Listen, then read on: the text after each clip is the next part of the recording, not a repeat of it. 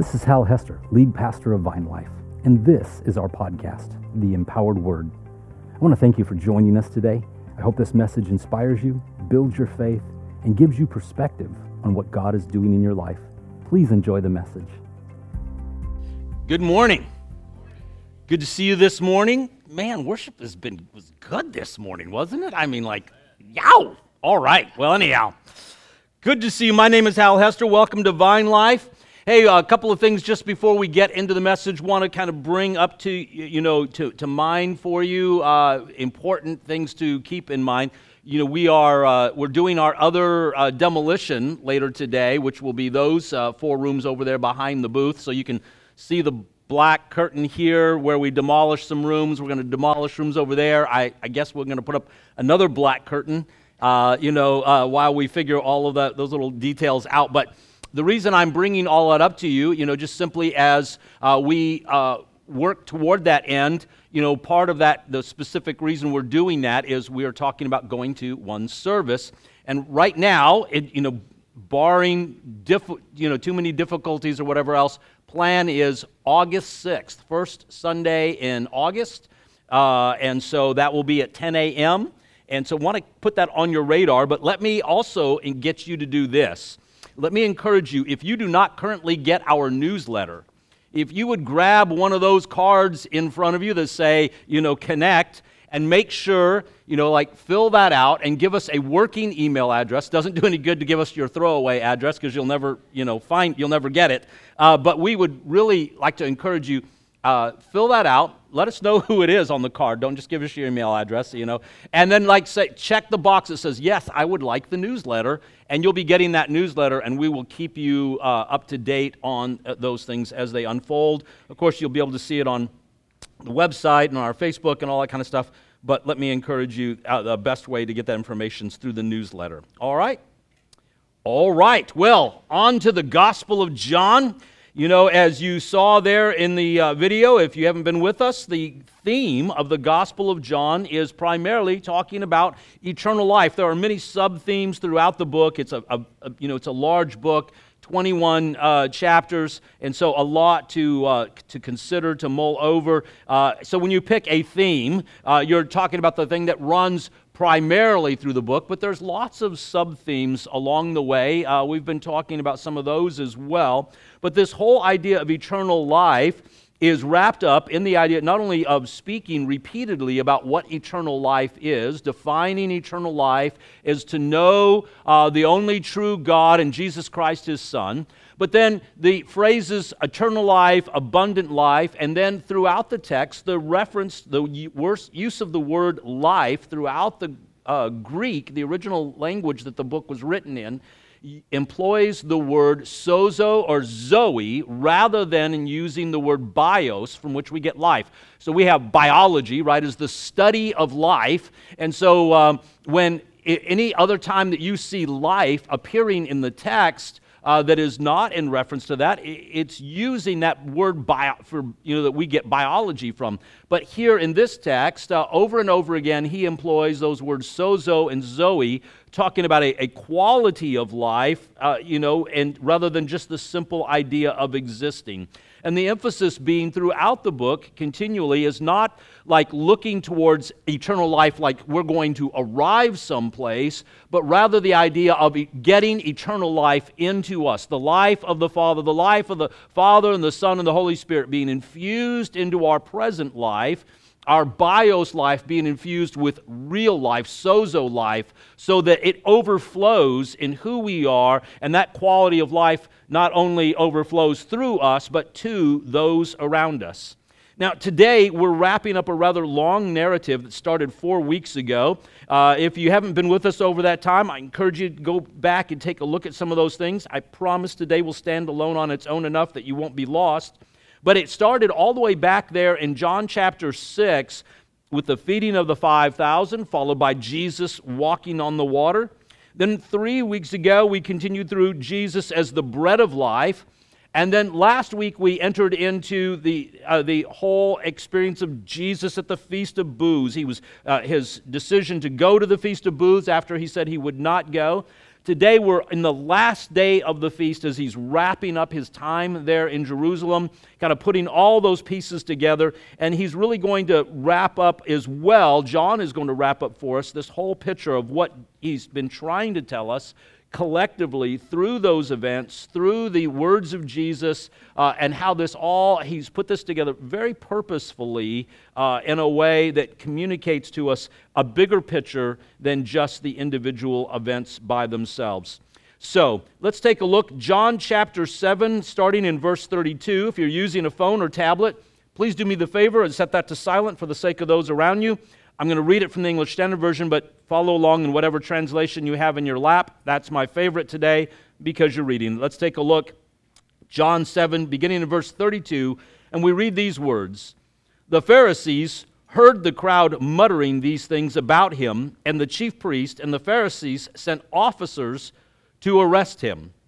Jesus then said, I will be with you a little longer, and then I'm going to him who sent me. You will seek me, and you will not find me. Where I am, you cannot come. The Jews said to one another, Where does this man intend to go?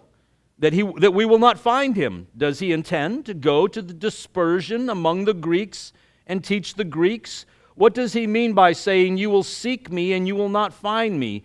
And where I am, you cannot come? On the last day of the feast, the great day, Jesus stood up and cried out, if anyone thirsts, let him come to me and drink. Whoever believes in me, as the scripture has said, out of his heart will flow rivers of living water.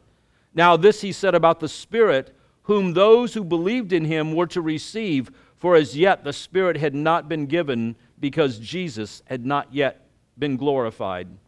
When they heard these words, some of the people said, This really is the prophet. Others said, This is the Christ. But some said, Is the Christ to come from Galilee? Has not the scripture said that the Christ comes from the offspring of David and comes from Bethlehem, the villages where David was? So there was division among the people over him. Some of them wanted to arrest him, but no one laid hands on him. The officers then came to the chief priests and the Pharisees, who said to them, Why did you not bring him? The officers answered, no one ever spoke like this man. The Pharisees answered them, Have you also been deceived? Have any of the authorities or the Pharisees believed in him? But this crowd that does not know the law is accursed. Nicodemus, who had gone to him before, who was one of them, said to them, And does our law judge a man without first giving him a hearing and learning what he does? They replied, Are you from Galilee too? Search and see that no prophet arises from Galilee. Blessed be the reading of God's holy word. Very combative text.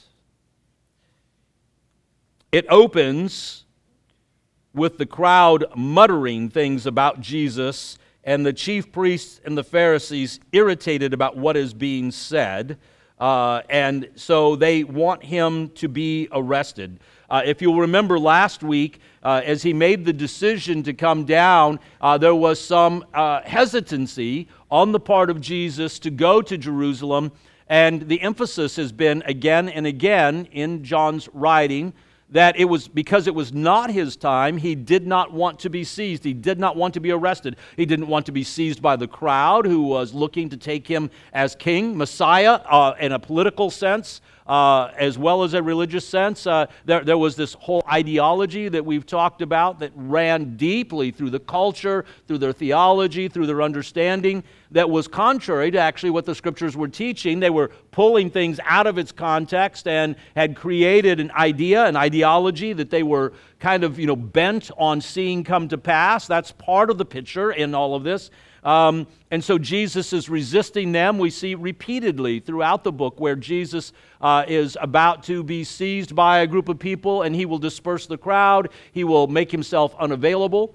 We also see that repeatedly the authorities, uh, whether they be religious authorities or uh, governing authorities or whatever else, or a combination, you know, uh, of the both, uh, are, are, working to seize him and have him arrested uh, on, on unexplained charges. They're not sure how to handle it. Uh, they are continually coming and testing him, right? Looking for the place where they can find some objectionable thing so that they can accuse him under the law. Deuteronomy chapter 13 provides clear, you know, uh, pu- uh, case for punishment uh, when, in terms of capital punishment. If someone is leading the people astray and leading them to false gods, leading them to false understandings about God, that they could be put to death. And so this murmuring is happening in the crowds. Uh, is reminded there again, just there in verse 32. The murmuring is continuing. They're all asking the question if this man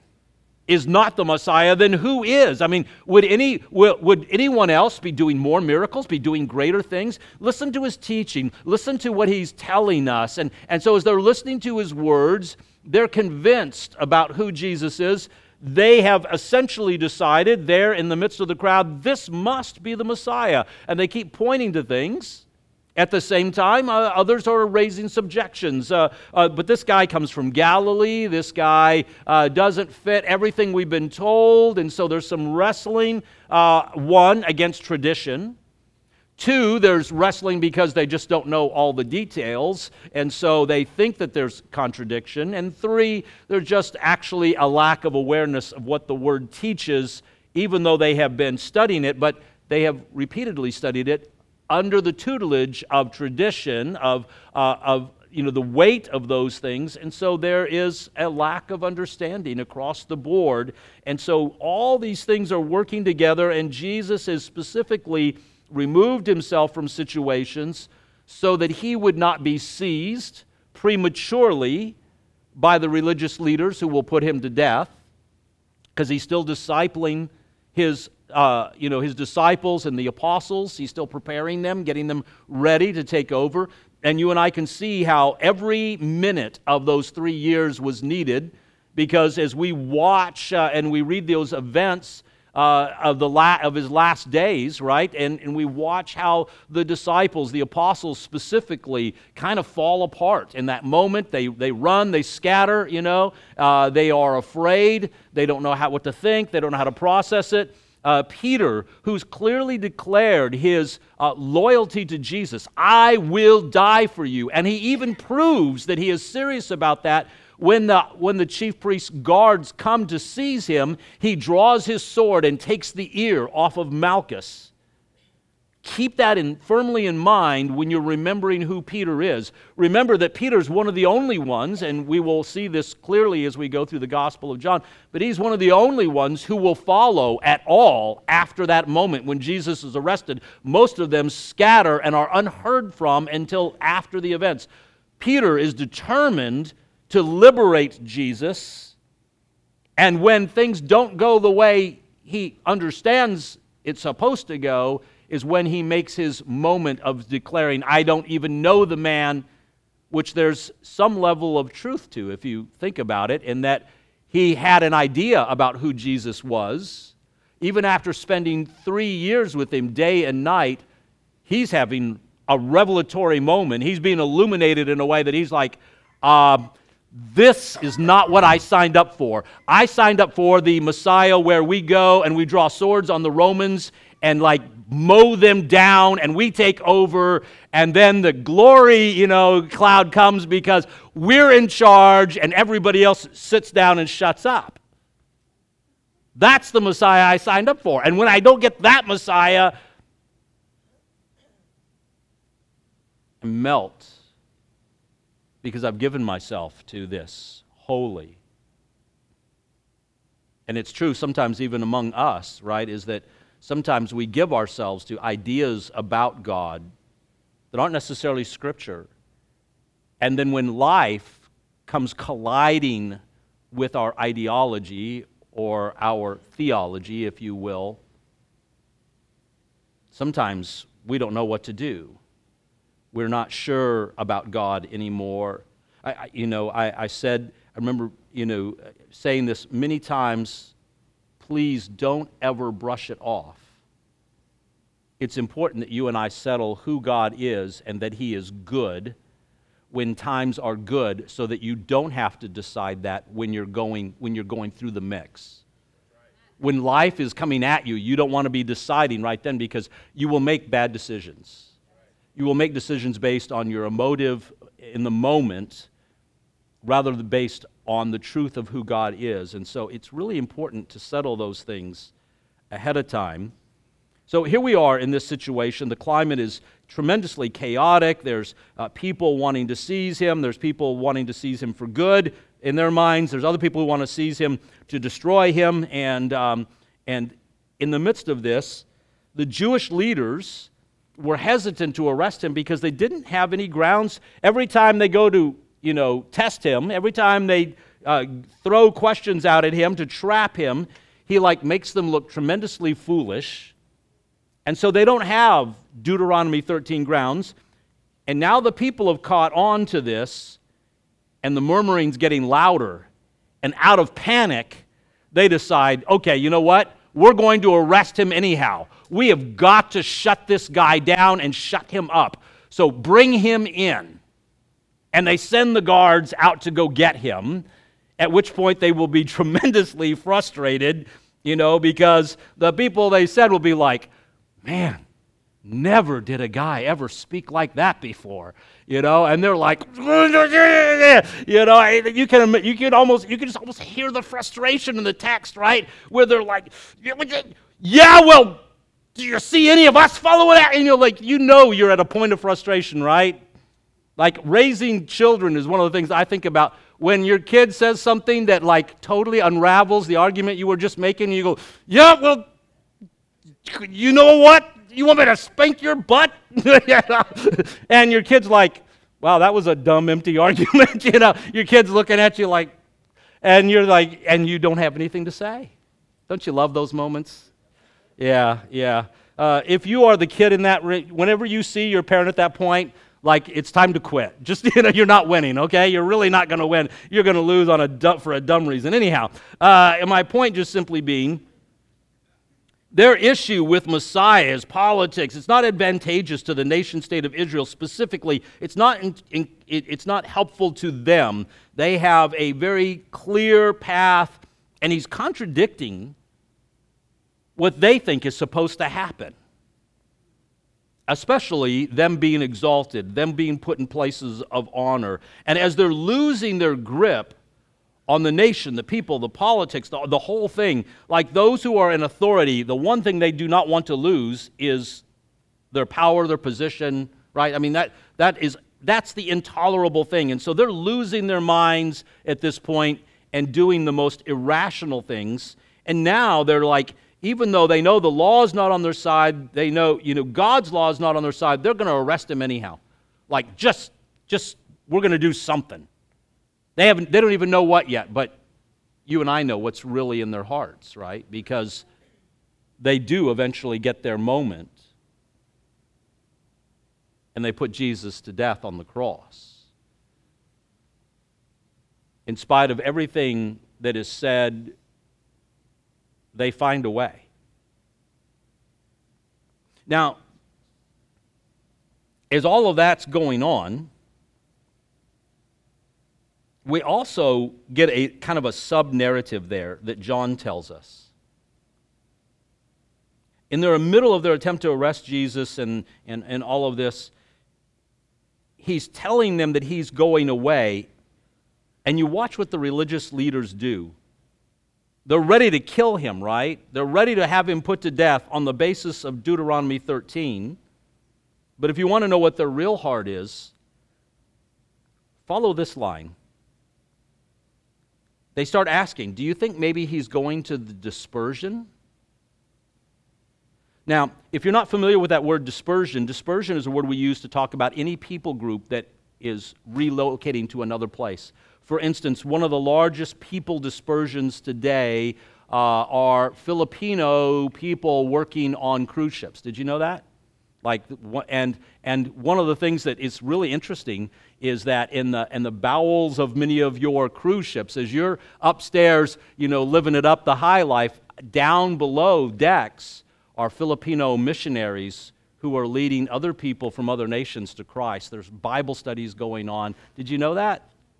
One of the greatest missionary efforts in, in the 21st century are Filipino Catholics who are purposely putting themselves into service industry so they can come alongside people of other uh, you know, uh, smaller ethnic groups who have not been exposed to the gospel, and they lead small groups, Bible studies, discipleship groups on cruise ships and in hotel back rooms and things like that. Isn't that cool? Amen. See, you never know. See, no one's going to report on that in the news. But anyhow, uh, uh, so uh, it, the, so dispersion. In this case, the dispersion they're talking about are Jews who are dispersed among the nations. Uh, if you would think in terms of Acts chapter 2, when all the people have come to Jerusalem, and then by the power of the Spirit, Peter stands up to, you know, give the message. But before they do, there is this the rushing wind, and the Spirit of God falls on the people, and they speak, uh, and some people just hear chaos. But other people in the midst of that say, I heard in my own language, my heart language, uh, the message of the glory of God. I've heard these things, and so they're drawn in in that moment. And the reason that there's all those languages represented is they are the dispersion. They've gone out to the nations. And remember that one of the job, the primary job of being the chosen people, is not privilege, but responsibility. Let me remind you, as a person chosen by the Spirit of God, your that means primarily not your uh, advantage, but your responsibility. It's not your privilege, but your opportunities. You and I have been called to be ambassadors for Christ, to be a light unto the nations, salt unto the earth. And so that was the mission of the dispersion to be in the nations, bringing the good news, the hope of freedom and of the gospel. And that is why in Acts chapter 4, when they decided just all of them stay in Jerusalem and have kind of, you know, the Holy Ghost party, like they're like going, oh man, service is really good today. We're not going anywhere. And so finally God says, well, okay, if you won't go, I'll just lift my hand of blessing and protection off of you, and they will scatter you to get rid of you so that you will go and do what I told you to do in the first place. Maybe the reason God has lifted his hand of blessing off you is not out of wickedness, but just out of you preferring your comfort to the mission of God. Maybe, maybe, somebody, anybody? Okay, just, just a thought. It's just, you know, you, you like leave that one hang out there. But, uh, you know, uh, nonetheless, uh, you know, the dispersion is what it, he's always using. And so in this case, they're thinking, well, there's all these Jews living out there. Uh, to this day, like some of the largest people group uh, are in, in what, you know, in Persian territories like Iran and uh, parts of Iraq and stuff like that. Some of the largest Jewish dispersions to this day. Of course, the others are all in New York City. But, um, you know, uh, nonetheless, there is this dispersion, right? And, and they're going, well, maybe he'll go to them. Now, let that sink in for just a moment. They want rid of him, and they think they are telling people that he ought to die based on the law in Deuteronomy. And now they're going, wait, wait, wait, wait, wait, wait, wait. Hey, maybe we don't have to kill him. Maybe we'll just get rid of him and he'll go to our people who aren't, that are in the nations and that's how we'll get rid of him. I want you to let that sink in.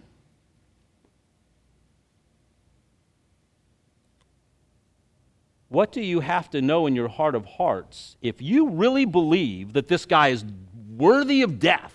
If this guy's really deceiving your people, why would you let him escape? Or the truth is, you don't believe that and you know that what you're doing is wholly wrong, you know that this is murder. And the only thing you really want is to hold on to your position and power. And so if you can just get rid of him somehow, that's fine. Let him go out and be there, the light to the nations. He wants to be the light to the nations. Let him go. Just get him out of here so that we can keep our stuff.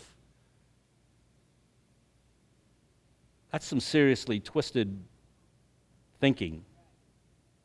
That's what power, you know, often does to people. Betrays their true heart in the matter.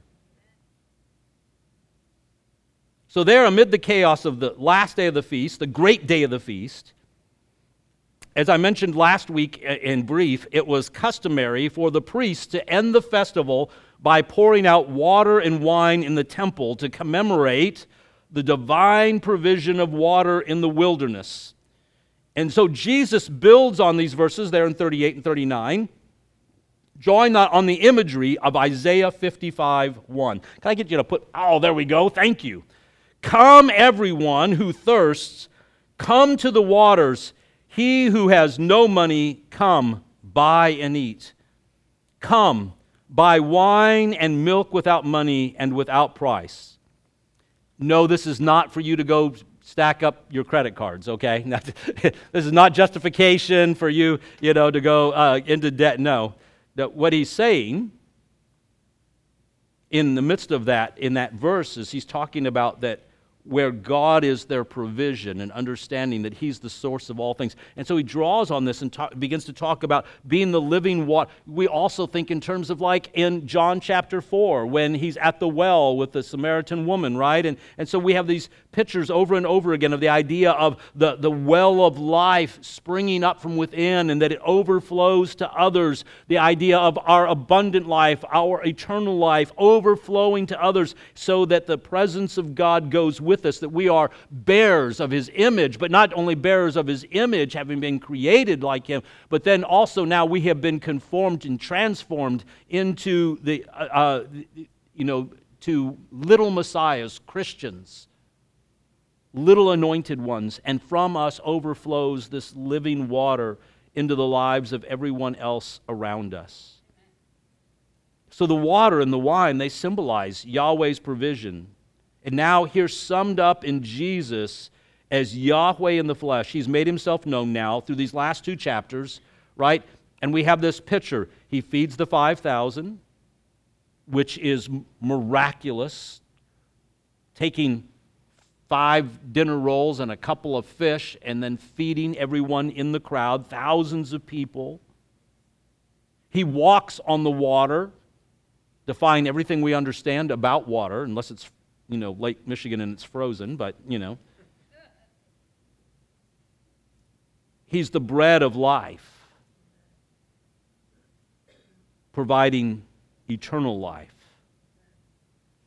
And He's the provider of both sustenance and salvation. It's all summed up in Him. Right now, these things are just stacking up one upon another. So if you're reading it in succession, you start to go, Oh, yeah. Oh, yeah. Oh, yeah. So you're not doing it over, you know, like four weeks like we did, but you're reading it in succession. And if you understand the imagery there that you're seeing, he's just piling up one thing on top of the other until you just have this huge mound of evidence. Who am I looking at? And your only conclusion is Yahweh. Yahweh has come in the flesh. And all of it is in such contrast to the Jewish leaders. Because what do they provide? The heavy yoke. They provide judgment. They provide disunity. They provide no taxation. They provide, yeah, nothing. They don't impart life, they take it. They don't impart hope, they take it.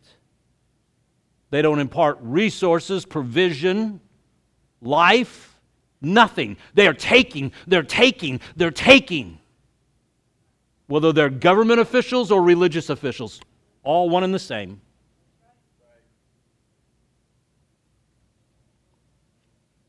And Jesus, Jesus in full character of Messiah, wants to bring the well being, hope, healing, provision, eternal life. They're worried about their glory, their land, and their power. He's worried about the people, the hopelessness. Then John tells us that this provision he was speaking of referred to how the Holy Spirit would come and overflow within, and, and once Jesus was glorified, and that this would begin to, that eternal life would be shared with others, that this is the overflow that comes into the lives of other people, bringing that hope, bringing that eternal life to others. Then we find ourselves verses 40 to 43. And the people are divided over who Jesus was.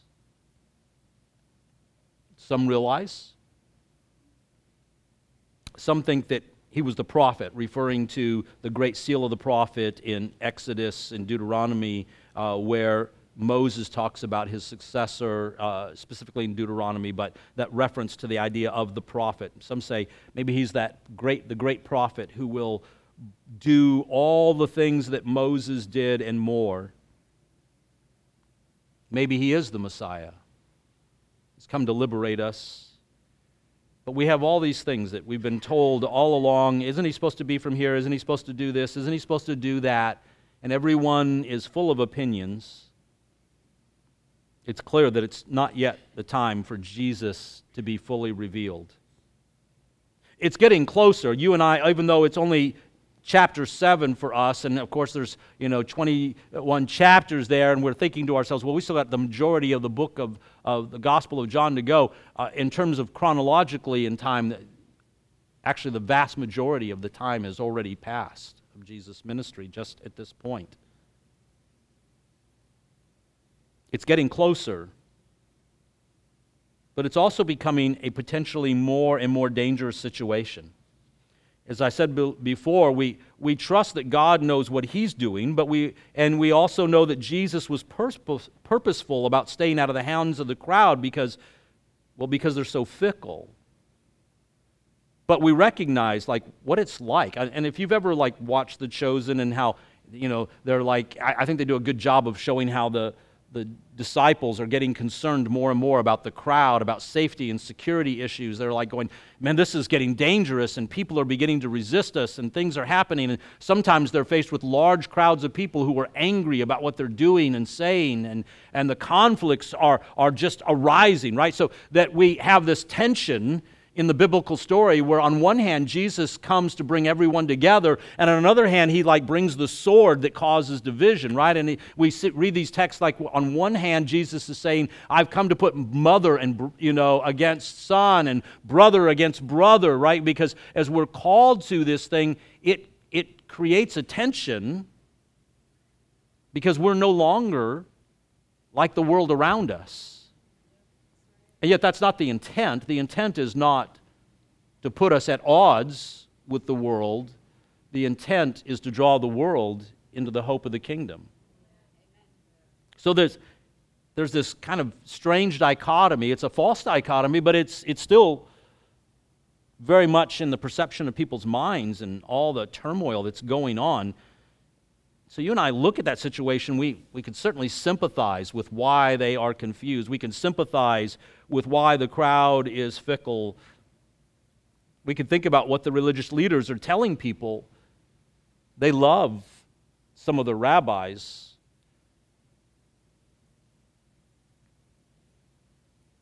Like the time that they were in Jesus' hometown and they took him to the cliff to throw him off the cliff. His neighbors and relatives, right? Like, let that sink in. The level of turmoil that's swarming around all of this. And each time Jesus escapes unharmed because it's not his time. But yet we know how this dynamic works in the end when Jesus finally surrenders and they finally crucify him.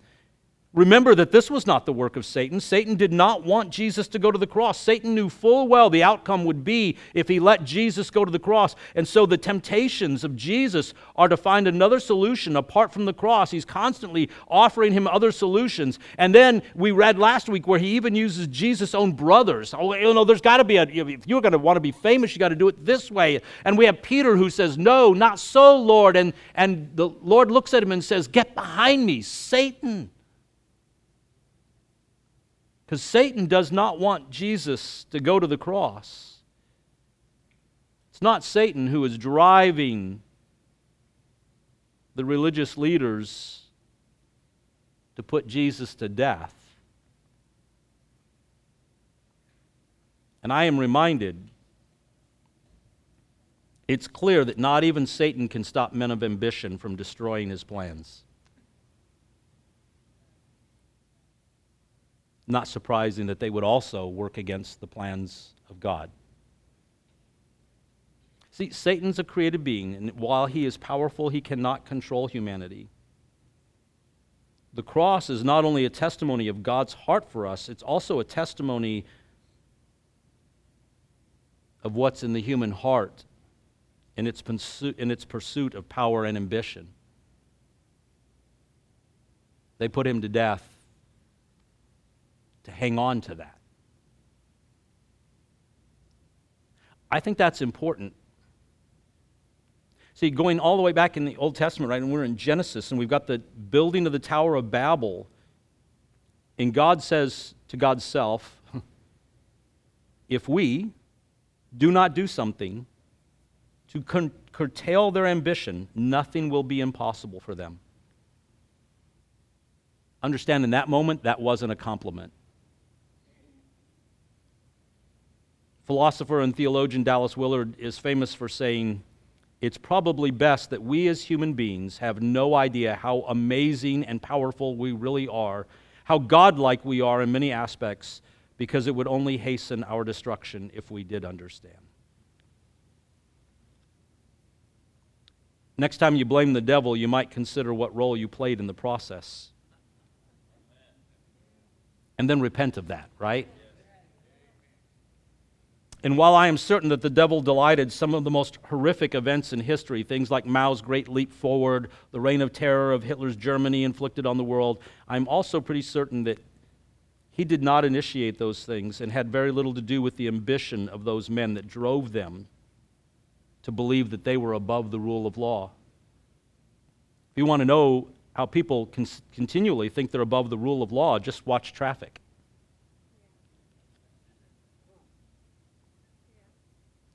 And then as you wave at that person, hopefully with all your fingers, look in the mirror and remember you do too.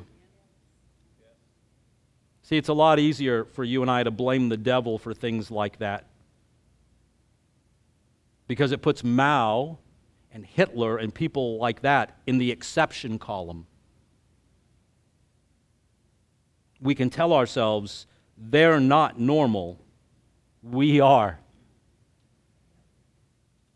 And then I don't have to deal with the kind of evil that's in my own heart.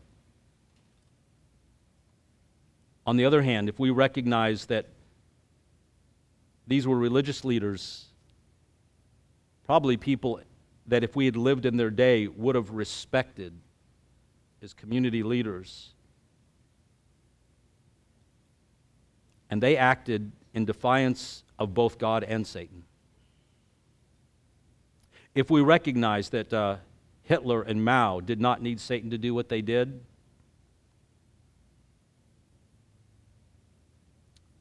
how much more significant what Jesus did? Who is man that you are mindful of him? Wow, David, he didn't even know about the cross yet. Who is man that you're mindful of him? When you consider the evaluation of actions of the human heart and things like that, and the significance then of Jesus going to the cross to do what he did to purchase us, that the, the, the words of John 3:16, for God so loved this world, The world that does things like that. The world who would like to tell itself that the Hitlers and the Maos are the exceptions rather than the normative of how people actually treat one another, think about one another. You've got to understand why this is really hard for me because, see, I'm the kind of guy that wants to believe that everyone means well. I, am the guy that, believe, that wants to believe the best of intentions. And in 35 years of pastoring, I have had to conclude that John Calvin, when he, his views on depravity of man, might actually be a lot closer to the truth than I want to believe.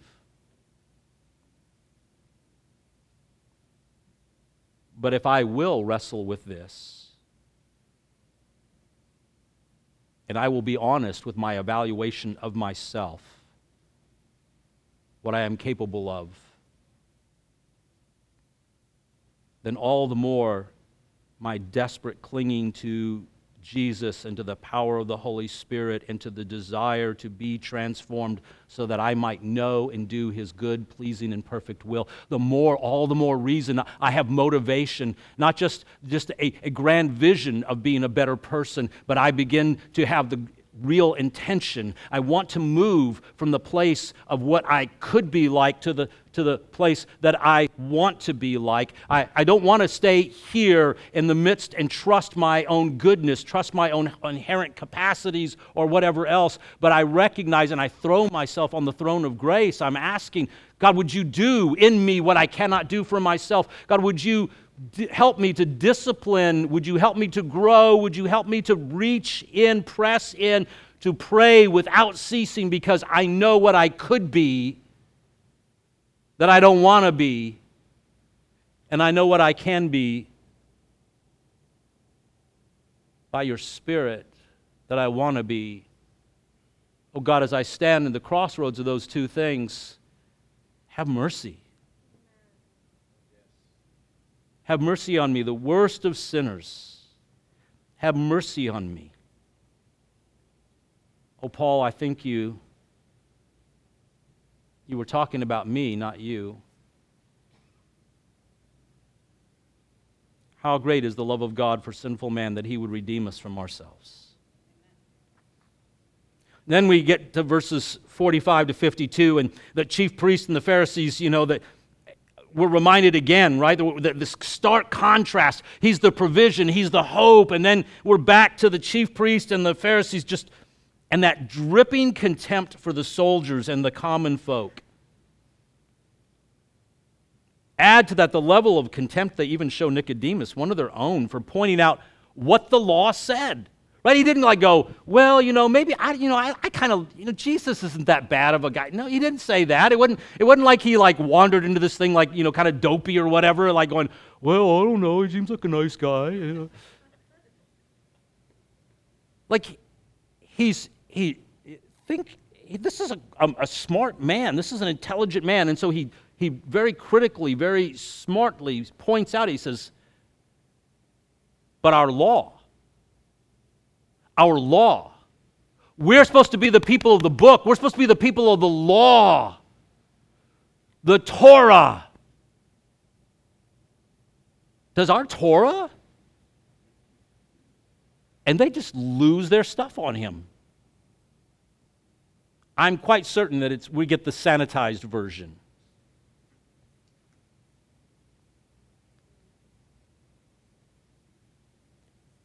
The visceral hate that they feel free to let flow in those moments toward the guards, toward anyone, to the common person. What a bunch of rabble. Just the, the viciousness, the visceral hate. You know, for the average citizen of Israel, you and I must have compassion. They didn't fully understand the difference between tradition and what the Bible says and the availability to study the scriptures was nothing like we have today. You and I can go down to Walmart, and for $35, you can get a leather bound Bible. I mean, that just wasn't available in their day. That's pretty cool. I, I, can remember just even a few years ago where you couldn't get, you know, a Bible for less than $50. let alone leather bound. Now you can get a paperback Bible for five bucks online. You can pull up a Bible online and just scroll for free. If you got internet, you know, which you probably do for other things that less noteworthy, but you know, it's.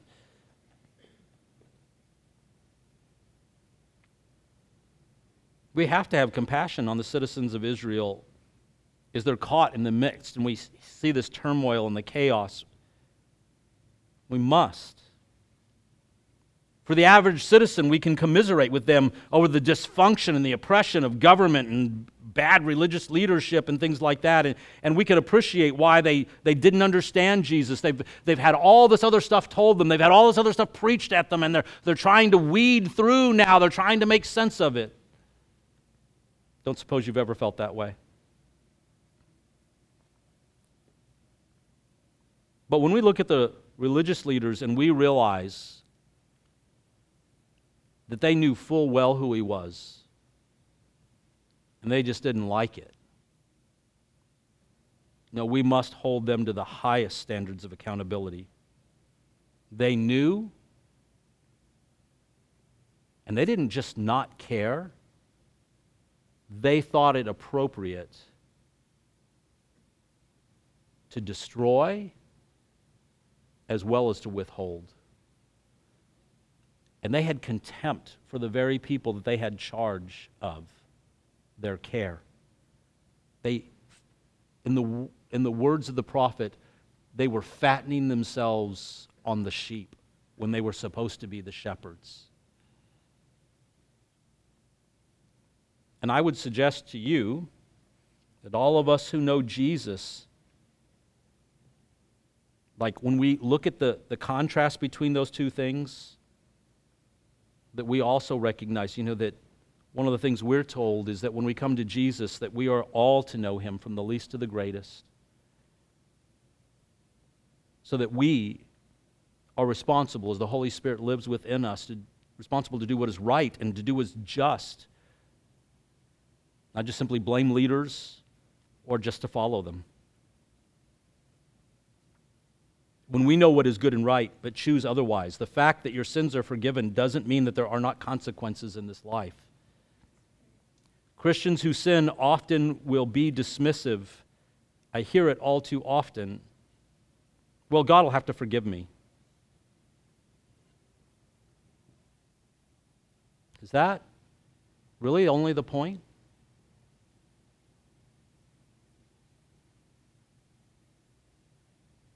Seriously, I mean, if, if the only reason we're following Jesus because we just don't want to go to hell, what makes you think you will like heaven? if you don't like him, if you don't like his ways, if you don't like what his word says, if you don't like mercy and compassion, if you don't like generosity of spirit, if you don't like forgiveness, kindness, long suffering, patience, gentleness, faithfulness, self control. This is the fruit of the Spirit. If you don't like that, what makes you think that you're going to like heaven?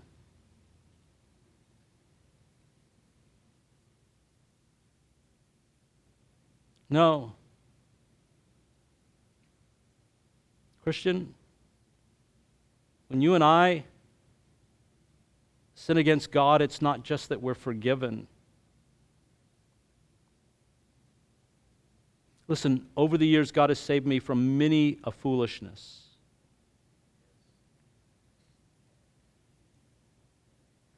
And yet, can I point out to you that everything from foolishness to criminal behavior still has earthly consequences? You default on your payments, you're going to lose that. your car, your house, whatever it is. You do the crime, you will likely do the time. Cheat on your taxes, your spouse, your time card, God is not bound to rescue you from the consequences. Forgives you. But forgiven of eternal punishment doesn't mean you escape the present situation and doesn't mean that you get off the hook of all the situation. See, God's let me off the hook of, for stupid many, many times. I can name a heap of things that He let me, you know, off the hook for. I can also name a heap of things He didn't let me off the hook for. Anyone want to testify? No, let's not do that. we'll be here all day. So, as we look at our text, listen. Listen and see how Jesus' words not only spoke life to those who had ears to hear, but that his words also confounded those who were unwilling to follow, right? They just, they, they don't even know what to do with some of this stuff. And so sometimes we find ourselves in that place where we have ears to hear and we feel compelled by his message. And other times uh, we are confounded. We, we, maybe we're not even really wanting to listen. Throughout these two chapters, God was revealing through Jesus' ministry that Jesus was and is Yahweh God, come to his people to redeem them and to impart life abundant. This impartation means that eternal life is now available to everyone who follows. It means his provision for abundant life is available now, not just in the sweet by and by of the future. And we must also recognize the significant role our will plays in all that we do and how we respond both to God and to others. That having been created in the likeness and the image of God means that our will is powerful and spiritually substantial, which is often made light in the church out of respect for the sovereignty of God, but often in practicality is made light of in terms of our actions we must resist both extremes that either downplay God's sovereignty or make light of the real spiritual power of our will as image bearers of God. And then we must hold ourselves and if there's real, authentic fellowship, each other accountable for outcomes. Not just in terms of our eternity, but the impact of our lives on the entire cosmos. Let's stand together.